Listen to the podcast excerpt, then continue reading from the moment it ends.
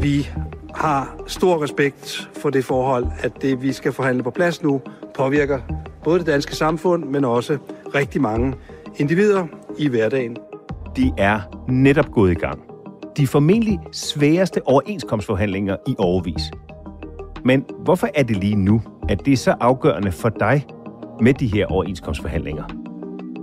Dato i dag klæder dig på til at forstå forårets armlægning på arbejdsmarkedet. Jeg hedder Thomas Bug Andersen.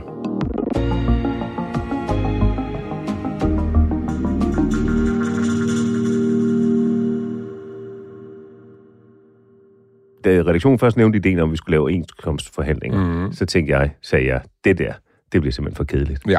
Tørt, tungt, trist. Det er næsten ligesom en november måned i ja. Henrik Nordbrands udlægning. Så sagde de, men vi gør det med Ole Kron. Nå, Så sagde jeg, okay. Og, og nu sidder du her så. ja. Og så tænkte jeg, øh, hvorfor er det egentlig relevant?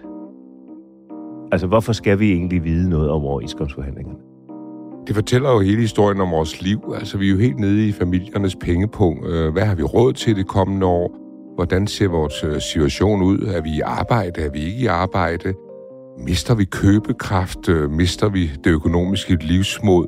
Den slags. Hvorfor er det særligt interessant denne her gang at følge overenskomstforhandlingerne?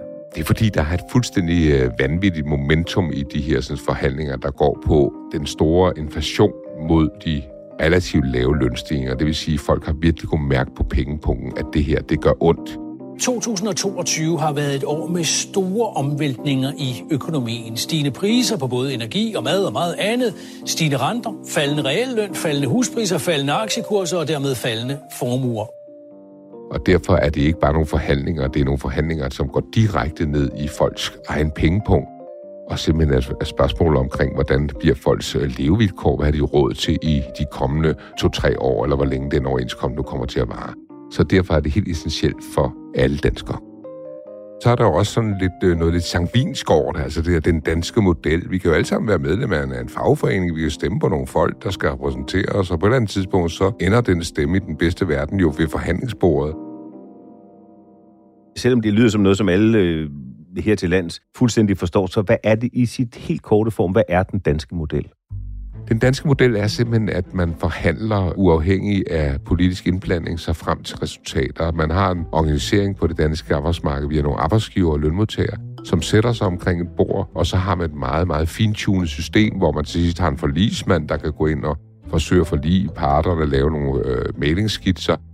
Det system er destilleret gennem øh, 100 år, og det har virket indtil nu, og det vil sige, at vi er meget stolte af det, og det vil sige, at mange steder i udlandet, der kommer de jo på fine besøg i Danmark. Altså jeg ved, at Frankrig og Italien, som ofte har tre-fire forskellige fagforeninger, de er jo heroppe og kigge på den her danske model, fordi en del af deres tilbagegang skyldes jo simpelthen, at når du har fire forskellige fagforeninger, så strækker den ene om øh, mandagen, og den anden om tirsdagen, og den tredje om fredagen, og den fjerde indgår et frivilligt forlig. Og du kan se, det giver jo en eller anden form for kaos på arbejdsmarkedet, som vi har undgået her, fordi vi har fredspligt, hvis man ellers når en aftale, og man får en overenskomst.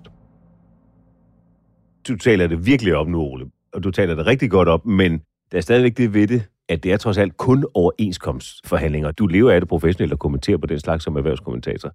Jeg er jo meget heldig at have nogle øh, med- og modspillere, der virkelig hjælper mig her, og hvis der er nogen, man skal række en særlig tak til, så må det være statsminister Mette Frederiksen, fordi altså hendes idé om at afskaffe den her store bødedag, og så gøre det midt under overenskomstforhandlinger, at det er jo fuldstændig genialt. Så kommer der lige pludselig sådan en, en bombe ind fra højre, som fuldstændig ændrer spillet, og som har et meget, meget højt risikopotentiale for, at lønmodtagerne siger nok er nok, vi stemmer nej til det her, for vi vil ikke af med den der dag. Vi elsker og hygger os med folk i sommerhus. Vi elsker at invitere gode venner øh, på en stor bededag. Vi vil ikke have flere penge, vi vil have vores øh, bededagsferie. Så der er jo kommet et, et helt ubestemt element der, som gør jo også, at fagbevægelsen er blevet øh, virkelig sure på øh, regeringen. Velkommen til nyhederne, der begynder med kampen om Store Bededag. For fagbevægelsens top forlanger nu, at regeringen dropper forslaget om at afskaffe en helligdag. De ser det som en underminering af den danske model og går i dag ud i et fælles modangreb. Men er det på grund af store bededagsferiediskussionen og, og planen om at afskaffe den, at de her overenskomstforhandlinger er så meget mere spændende, end de normalt er?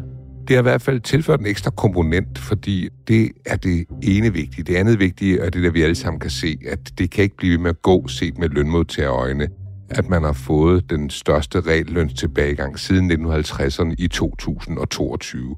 På grund af inflation? Nemlig. Og det vil sige, når vi kigger på det her, så har vi jo ligesom haft nogle kvartaler i 2022, hvor lønningerne er steget med 3%, men inflationen er steget med 8-10%. Og et år til, at det der, så begynder det virkelig at gøre ondt. I starten kan man måske skære lidt histen og pisten, men på et eller andet tidspunkt, så begynder de der energiregninger og regninger i superbrusen og nettoommernes handler, de begynder jo ligesom at virkelig gøre ondt, fordi at, at det er sådan et voldsomt fald. Jeg tror, vi næsten hver gang, vi har startet en overenskomstforhandling og har sagt, at det her, det bliver de sværeste overenskomster nogensinde. Nogle gange har vi måske sagt det med lidt større glemt i øjet, øh, men det er altså ked af at skulle sige, det er uden glemt i øjet, at vi siger det denne her gang. Hvor slemt står det egentlig til for arbejdstagersiden? Altså, det er, hvor jeg er mest bekymret, det er jo lavindkomstfamilierne, fordi hvis man kigger på en kage, man har, som er ens løncheck sammen med ens kone eller mands, så har man jo en lønsum, man har et vis øh, beløb til rådighed. Og det er klart, at for dem, der er lavt lønnede, der har de øh, ligesom et højere forbrug end os andre. Altså, de bruger en større procentvis del af deres løn, for simpelthen at kunne leve med dagen og vejen.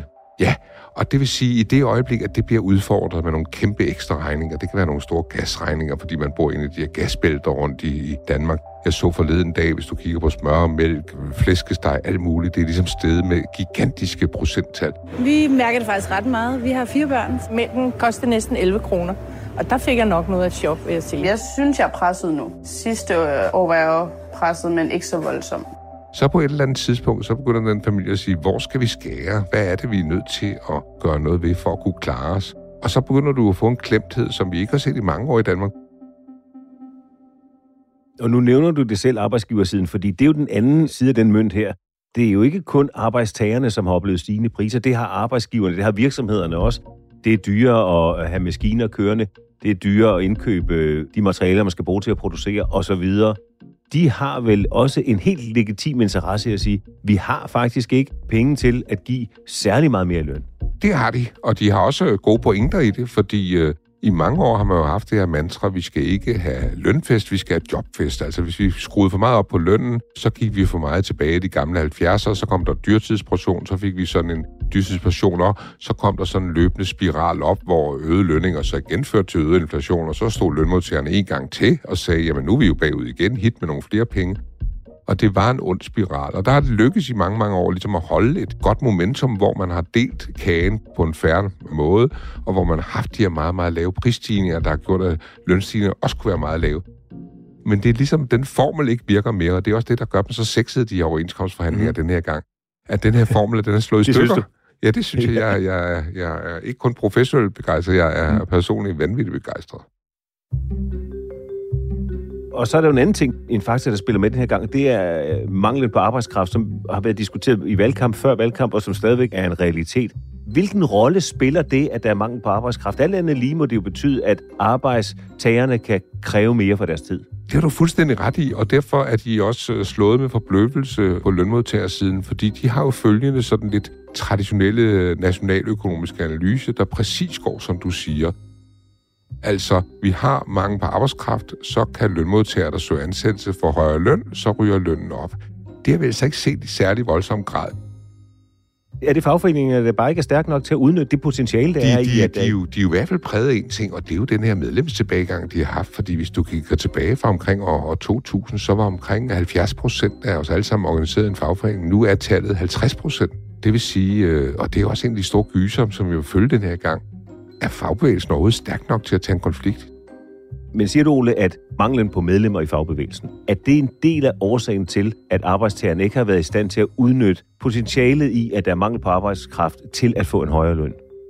Ja, det mener jeg. Altså, hvis lønmodtagerne havde stået stærkere og været stærkere organiseret, så havde de bedre kunne koordinere nogle øh, aktioner ude på lokale arbejdspladser, hvad man nu vil bruge. Det er jo en ret voldsom kritik af fagbevægelsen. Ja, og det, det, det står jeg ved. Altså, det er klart, man må jo kigge kritisk på alle. Det kan være private virksomheder, der går tilbage. Det kan være fagbevægelsen, der går tilbage. Når man går så kraftigt tilbage over 20 år, så har man nogle problemer. Og det tilbud har altså åbenbart i mange år ikke været særlig øh, fristende, og det vil sige, at fagbevægelsen har stort set, øh, der er døde flere, end der er blevet nye medlemmer, og så kommer man jo tilbage. Så fagbevægelsen kommer svækket ind i de her overenskomstforhandlinger, eller knap så stærkt, som de har stået tidligere. Hvad med arbejdsgiversiden? Hvor stærkt står de? Jamen, de står meget godt, fordi de har jo ligesom tallene med sig. Det vil sige, det er lykkedes for dem at holde den her afdæmpede øh, lønudvikling, og det er lykkedes for dem at sørge for, at danske virksomheder er i topform. En af de meget spændende diskussioner ved det her, synes, det er, hvor meget i krise er vi? Nu sidder vi hele tiden og anslår her, vi er i krise, der er mange problemer. Når vi hører statsministeren, så er der ikke grænser, hvor mange kriser der er. Knap havde vi lagt pandemien bag os, før Putin sendte sine tropper ind i Ukraine. Tårnhøj inflation, energikrise, stigende renter med risiko for, at arbejdsløsheden stiger. Og mange har det svært. Jeg tror, at øh, folk de føler på mange måder det modsatte. Altså, der er jo fuld beskæftigelse i samfundet. Folk de har sparet buler af penge op på deres øh, bankkonto. Men der er også positive elementer. Der er for eksempel en historisk lav arbejdsløshed. Det største antal beskæftigede i Danmark nogensinde.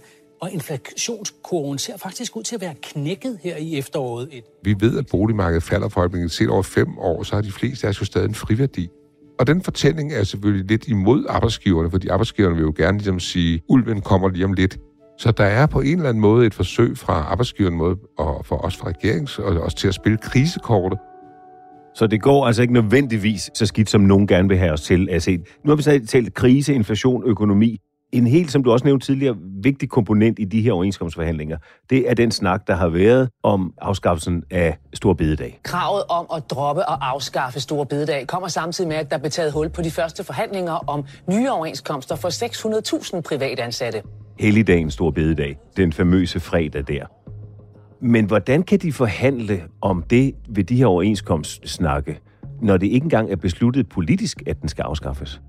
Jamen, der har de også øh, startet meget snede ved at sige, det vil de ikke. Det her det er et politisk indgreb, og det er klart, at Claus Jensen, det er jo så øh, C. Industris formand, Dansk Metals formand, han vil gøre alt for ikke at blive fedtet ind i det her, sådan, fordi han havde regeringen for at have foreslået det, og han vil jo ikke have, at i det øjeblik, man så forhandler, når hvad er kompensationen, så, så kommer man jo med i fedtefadet. Så bliver det jo lige pludselig blandet meget kraftigt sammen med overenskomsten. Så er det ikke bare noget med, at øh, det har regeringen foreslået, så er det noget med, at her sidder arbejdsmarkedets parter og siger, om lad os lige så har man åbnet for det. prisen på grisen her.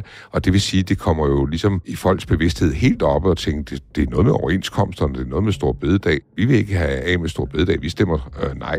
Så derfor er Claus Jensen jo super irriteret både over forslaget og over timingen, som er lige op til en overenskomst, som i forvejen er super besværlig, så smider man sådan kort på bordet, som gør det virkelig, virkelig vanskeligt. Men regeringen kommer til at sige, at vi musler os igennem i en flertalsregering, vi har en idé, vi vil skaffe, og man skal jo også gå på den anden side og se, hvad det, her, det kan skaffe. Det kan skaffe 8.500 til 10.000 nye par hænder i sådan noget arbejdsudbud, og vi mangler jo arbejdskraft. Så det er jo ikke bare onde mennesker, der sidder og siger, jeg vil tage en, en fridag fra Det er jo nogen, der tænker, vi er nødt til at fremtidssikre Danmark. Vi mangler noget arbejdskraft. Hvordan kan vi skaffe det?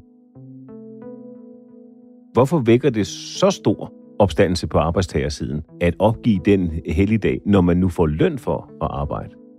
At det er fordi, at de er mere populære, man tror, de her sådan, uh, feriedage. Altså, det er jo uh, fantastiske muligheder for ligesom at lige få et pusterum og øh, man kan altid diskutere det, fordi jeg tror både du og jeg har siddet og tænkt en gang, men hold op, det er mange, vi har dem i løbet af sådan en forsommer der. Vi har en pinse, og vi har stor bededag, og vi har påsken, øh, påsken og vi og det, det der går, ja, du kan dem bedre end mig. Der går lige 14 dage, så skal vi afsted igen på en lille miniferie. Og det er jo et argument for at sige, skulle vi ikke skære lidt i det?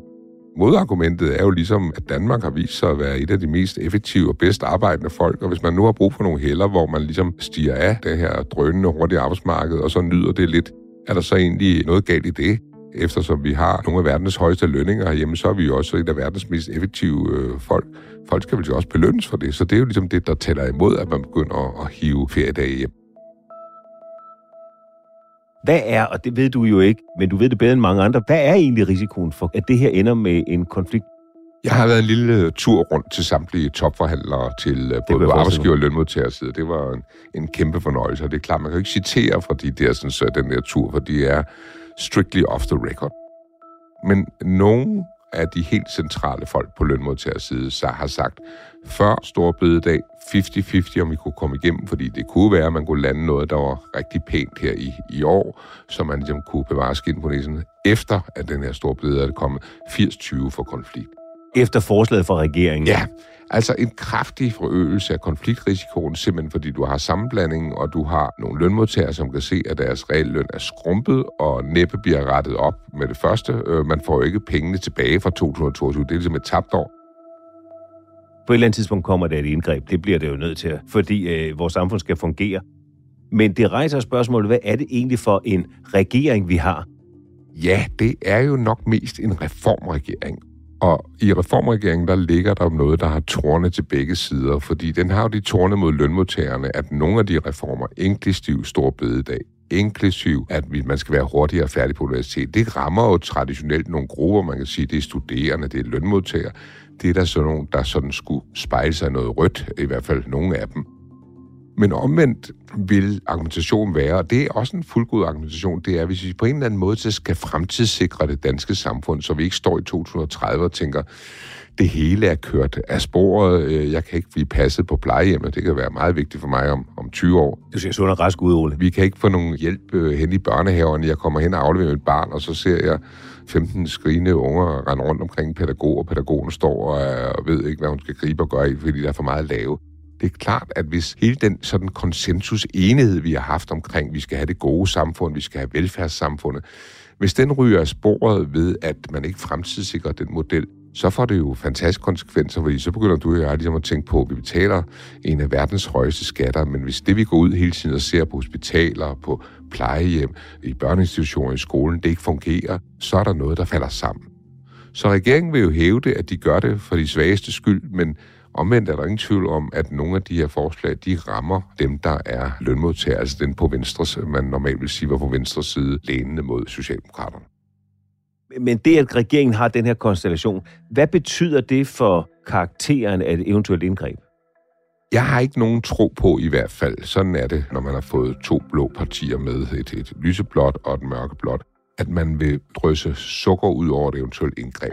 Altså, man vil ikke give noget til arbejdstagerne? Nej, altså en gang imellem har man ligesom forsøgt at se, kunne man ikke forsukre den pille lidt ved indgreb. Der har været nogle små bitte forbedringer nogle gange, hvor man siger, nej, men så gør vi det på den her måde. Og det er klart, hvis du har det her kompromis mellem de her tre partier, som har siddet på Marienborg og i statsministeriet og forhandlet, at den der store bededag, den skal altså nakkes, og det skal være nu, så er det svært at gå ud og sige bagefter, når man så er jeg øvrigt nødt til at købe mig lidt ro i mit bagland ved, at vekselkursen skal være en anden. Fordi den vekselkurs er jo allerede sat i regeringsprogrammet.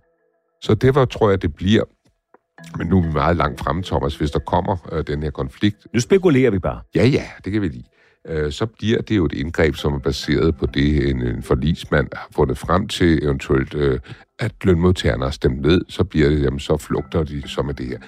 Det, man kunne gøre, men det må regeringen jo selv om for at ligesom, få sukkerpillen, det er måske, apropos de her skattelettelser, overveje lidt, kunne man, øh, når man nu generer lønmodtagerne så meget med den her store bededag, kunne man rykke nogle af dem frem og sige, øh, vi har lige nogle gaver med os, fordi I skal alligevel have nogle skattelettelser. Dem frontloader vi lidt på en eller anden måde, så det rammer desværre år 2023 mere, hvor man jo ellers har en overvejelse om, at man skal drysse de her skattelettelser hen over nogle år, og det vil så bliver de knap så mærkbare. Men det må regeringen selv finde ud af. Jeg er ikke spindoktor for det. Nej, det vil de jo ellers nok kunne få, vi kunne få glæde af. Øhm, ja. Hvad er konsekvenserne af et muligt indgreb? Konsekvenserne er, at øh, der bliver mindre sammenhængskraft i hele det danske samfund. Det er en stor øh, gruppe, det er jo lønmodtagerne, der bliver grebet ind over for på 600.000 øh, mennesker, som har stemt demokratisk ved en overenskomstafstemning, at de vil føle sig overhørte, og de kan blive vrede, de kan vende deres vrede mod regeringen, eller de kan vende deres vrede mod arbejdsgiverne, eller de kan på anden måde ligesom øh, vise deres utilfredshed. Og det giver alt andet lige en dårligere fortælling om et dansk samfund i balance, hvor vi alle respekterer hinanden, og hvor man kan sidde arbejdsgiver og lønmodtager ved det samme bord.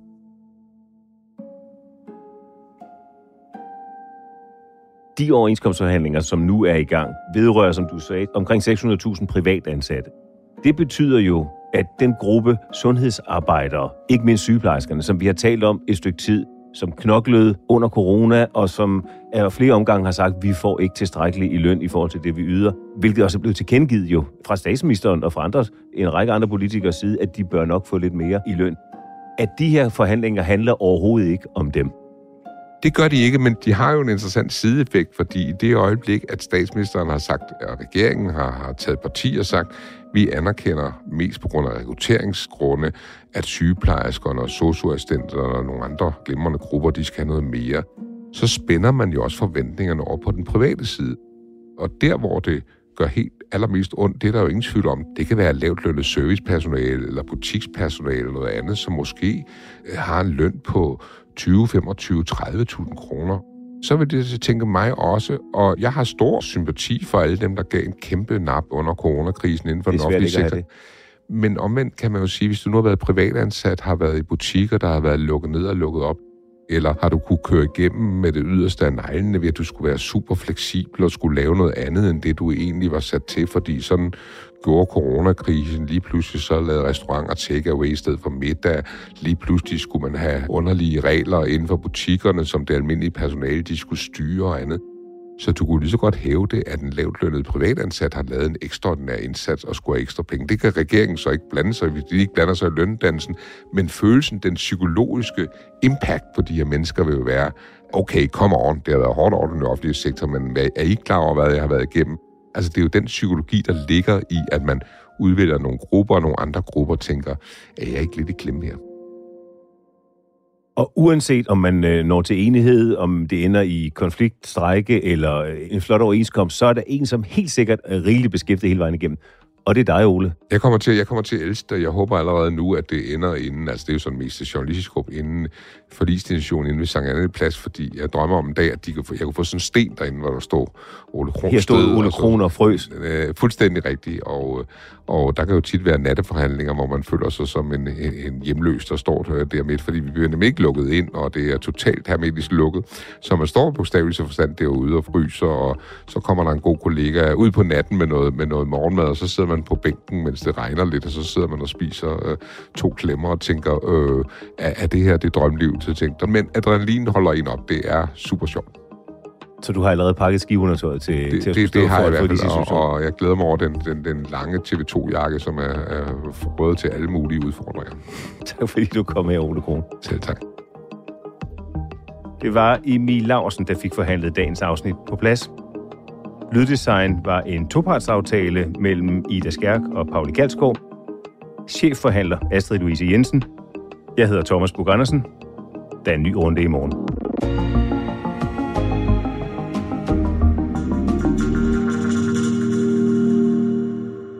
Du har lyttet til en podcast fra TV2.